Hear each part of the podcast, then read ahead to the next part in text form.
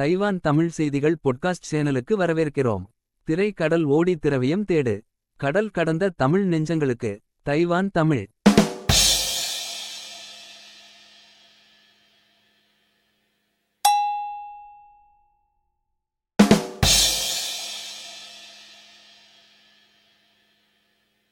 கடந்த இரண்டு வாரங்களில் மலையேறுதல் அல்லது நடைபயணம் தொடர்பான பல மரணங்களில் ஒன்றான யுஷான் தேசிய பூங்காவில் இருந்து ஒரு உடல் விமானம் மூலம் வெளியேற்றப்பட்ட ஒரு நாளுக்கு பிறகு இரண்டு மலையேறுபவர்கள் நேற்று மீட்கப்பட்டதாக உள்துறை அமைச்சகம் நேற்று தெரிவித்துள்ளது. நேற்று காலை ஒரு அழைப்புக்கு பதிலளிக்கும் போது நான்டு கவுண்டி மலை மீட்பு குழு ஹெலிகாப்டரை அழைத்தது. சென் சென் முப்பத்தொன்று என்ற குடும்பப் பெயர் கொண்ட ஒரு பெண்ணும் லின் லின் முப்பத்திரண்டு என்ற குடும்பப் பெயர் கொண்ட ஒரு ஆணும் டோம்பு டவுன்ஷிப் டோம்ப நோக்கி மேற்கு நோக்கி பயணித்தபோது பட்டோங்வான் வரலாற்று பாதையைச் சுற்றியுள்ள மலைகளில் பே டோங் தான் கடவ் தொலைந்து போனதாக அவர்கள் கூறினர். அவர்கள் அருகிலுள்ள ஆல்பைன் புல்வெளிக்கு அனுப்பப்பட்டனர் அங்கு ஹெலிகாப்டர் நான்கு மீட்பர்களுடன் நண்பகலில் தரையிறங்கியது. சென் அப்பகுதியை விட்டு வெளியே செல்ல முடியாத அளவுக்கு பலவீனமாக இருப்பதாகவும் லினின் கணுக்கால் முறுக்கப்பட்டதைக் கண்டறிந்து மீட்பாளர்கள் அவர்களை ஆம்புலன்ஸ் மூலம் மருத்துவமனைக்கு கொண்டு செல்ல அருகிலுள்ள பள்ளியின் விளையாட்டு மைதானத்திற்கு விமானத்தில் கொண்டு சென்றனர். வெள்ளிக்கிழமை யுஷானின் எஸ் ஹன் தெற்கு உச்சப்பாதைக்கு அருகிலுள்ள ஒரு பள்ளத்தாக்கில் ஒரு உடல் கண்டுபிடிக்கப்பட்டதாக அமைச்சகம் தெரிவித்துள்ளது.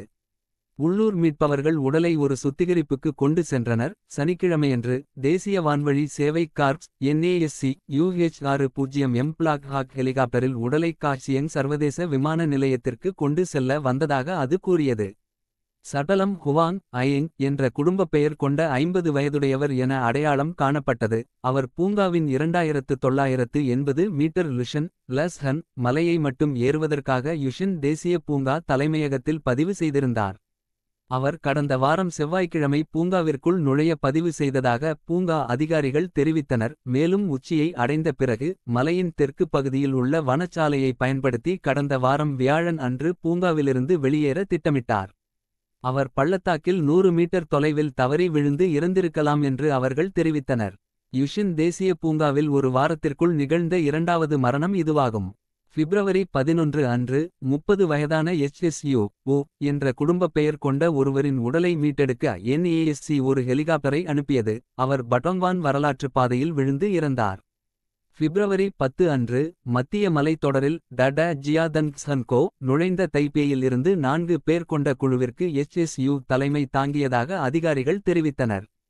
பனிமூட்டம் காரணமாக யுஷின்வின் கேப்பில் எஸ் ஹன்ஃபென்கோ முன்னூறு மீட்டருக்கும் அதிகமான பள்ளத்தாக்கில் விழுந்து எச்எஸ்யூ தனது கால்களை இழந்தார் அந்த நேரத்தில் அது உறைபனிக்கு கீழே இருந்ததாக சம்பவ இடத்தில் இருந்த மலையேறுபவர்கள் தெரிவித்தனர்.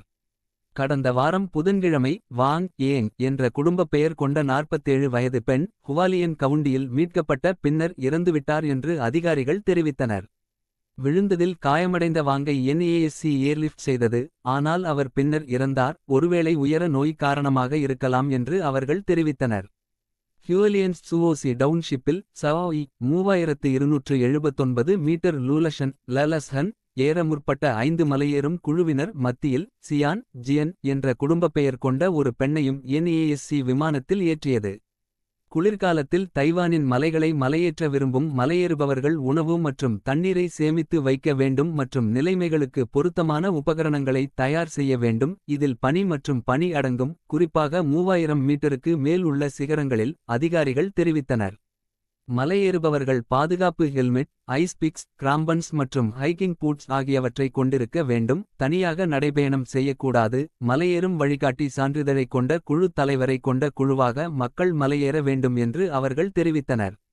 நான்டு கவுண்டி மற்றும் பிற இடங்களில் உள்ள அவசர சேவை பிரிவுகள் மலையேறுபவர்களை மீட்கக் கோரி பல அழைப்புகளை புகாரளித்தன அவர்களில் சிலர் தனியாக இருந்தனர் என்று அவர்கள் தெரிவித்தனர். உயர நோய் காரணமாக பலர் தங்கள் மலையேற்றத்தை தொடர முடியவில்லை இது சில சமயங்களில் இரண்டாயிரத்து முன்னூறு மீட்டருக்கும் அதிகமான மக்களை பாதிக்கிறது மற்றவர்கள் கணுக்கால் மற்றும் காலில் காயம் அடைந்துள்ளனர் என்று அவர்கள் தெரிவித்தனர்.